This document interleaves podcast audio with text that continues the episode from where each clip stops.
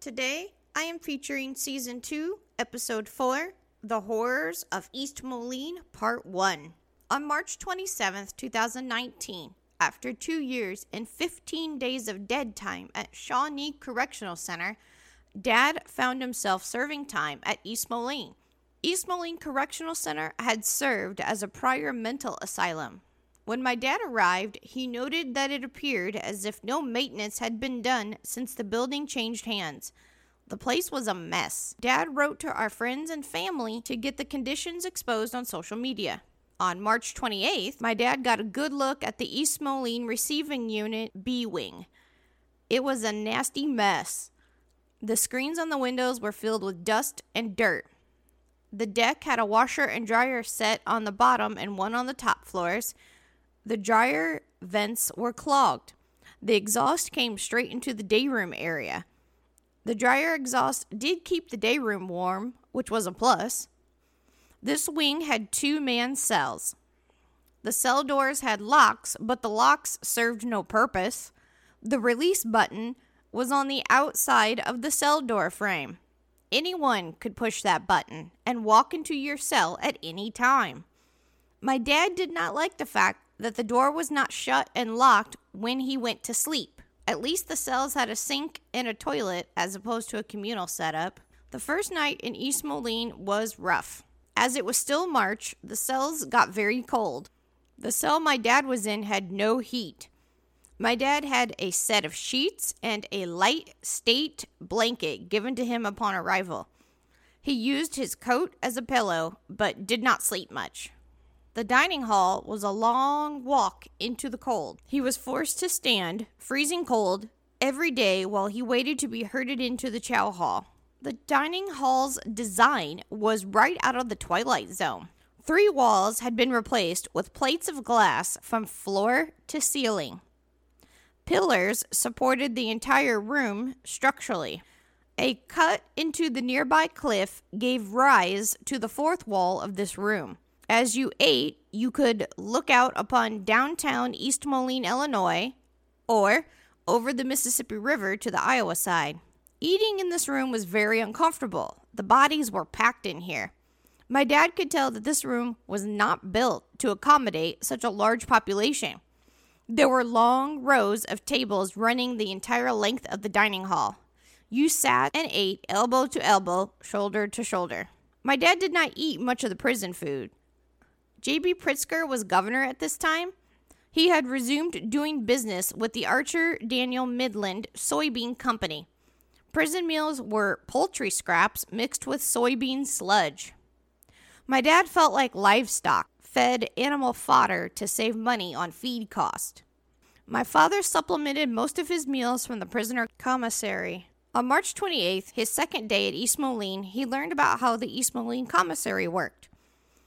Warden Brannon of East Moline, formerly of Hill Correctional Center, brought with her the severe medium max policies of Hill. She decided to deny inmates the once a week shop that had no limit on the amount of purchase. Once a week shopping with no limit comes with A grade privileges. Any prisoner at East Moline not serving a disciplinary charge was allowed A grade privileges. Warden Brannon had taken it upon herself to strip all East Moline inmates of A grade privileges because, quote, it was her job to punish them, end quote. Instead, she only allowed inmates to shop twice a month with a $100 limit in place. This was a, quote, Warden Brannon policy, end quote, and was not the policy at any other prison in Illinois. She was illegally stripping Dad and all the inmates of A grade privileges, like commissary, without due process of the law. Only the Prison Adjustment Committee can strip the prisoner of his weekly A grade shop, and they can only do that as a punishment for a rule violation. Law also states that all prisoners of the same security level are to be treated equally. Warden Brannon was legally required to follow the policies of minimum security facilities in Illinois. She was not allowed to make up her own policies just because she was the warden. Here she was doing it and getting away with it. Staff here expected the prisoner to remain quiet and appreciative of their housing. At no time was any prisoner to challenge the warden's policy. My dad picked up on this attitude and decided to ruffle feathers anyway. My dad started a paper trail. He filed a grievance on the commissary issues straight away. On March 29th, after just two days at East Moline, he was already at war with Warden Brannon over this bogus commissary policy. The same day Dad filed the grievance, he went to the property office to pick up his property. Prisoners are transferred separately from their personal property. The prisoner arrives at the new institution first. Property usually arrives shortly after. Dad had his typewriter back. He sat down and typed out the grievance. Then he typed out a copy for his own records. Then Dad wrote to me about this bogus policy in place. My dad does not ask for anything he does not have coming by law. Being incarcerated for crimes he did not do made him learn the laws that govern his new environment. His first lawyer, Mr. Cooper, God watch over him, told my dad this Rocky, you now reside in a house of law.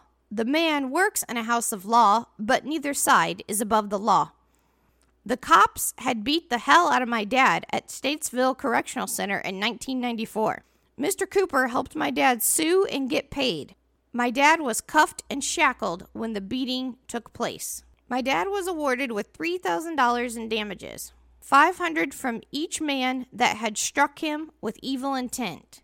My dad invested the money in a typewriter and law books. He learned the rules of the house in which he found himself confined. Mr. Cooper was a point, a milestone in my dad's life. Mr. Cooper taught my dad the facts. To quote Mr. Cooper, to beat the man at his own game required learning the law, then winning in the man's arena a court of law. Listen to the Free Rocky Nation anywhere you can get your podcast Spotify, iTunes, Pandora, Amazon Music, Google Podcast, iHeartRadio, and so on.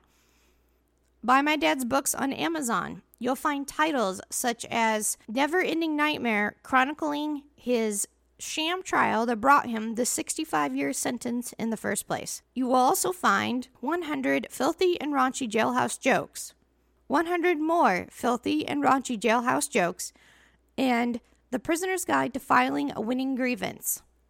Follow our blog at LarryRockyHarrisX2.com Email us with your questions, comments, or experiences at freerocky at freerockynation.org. Like and follow us on Facebook. Search for Larry Rocky Harris, 1959.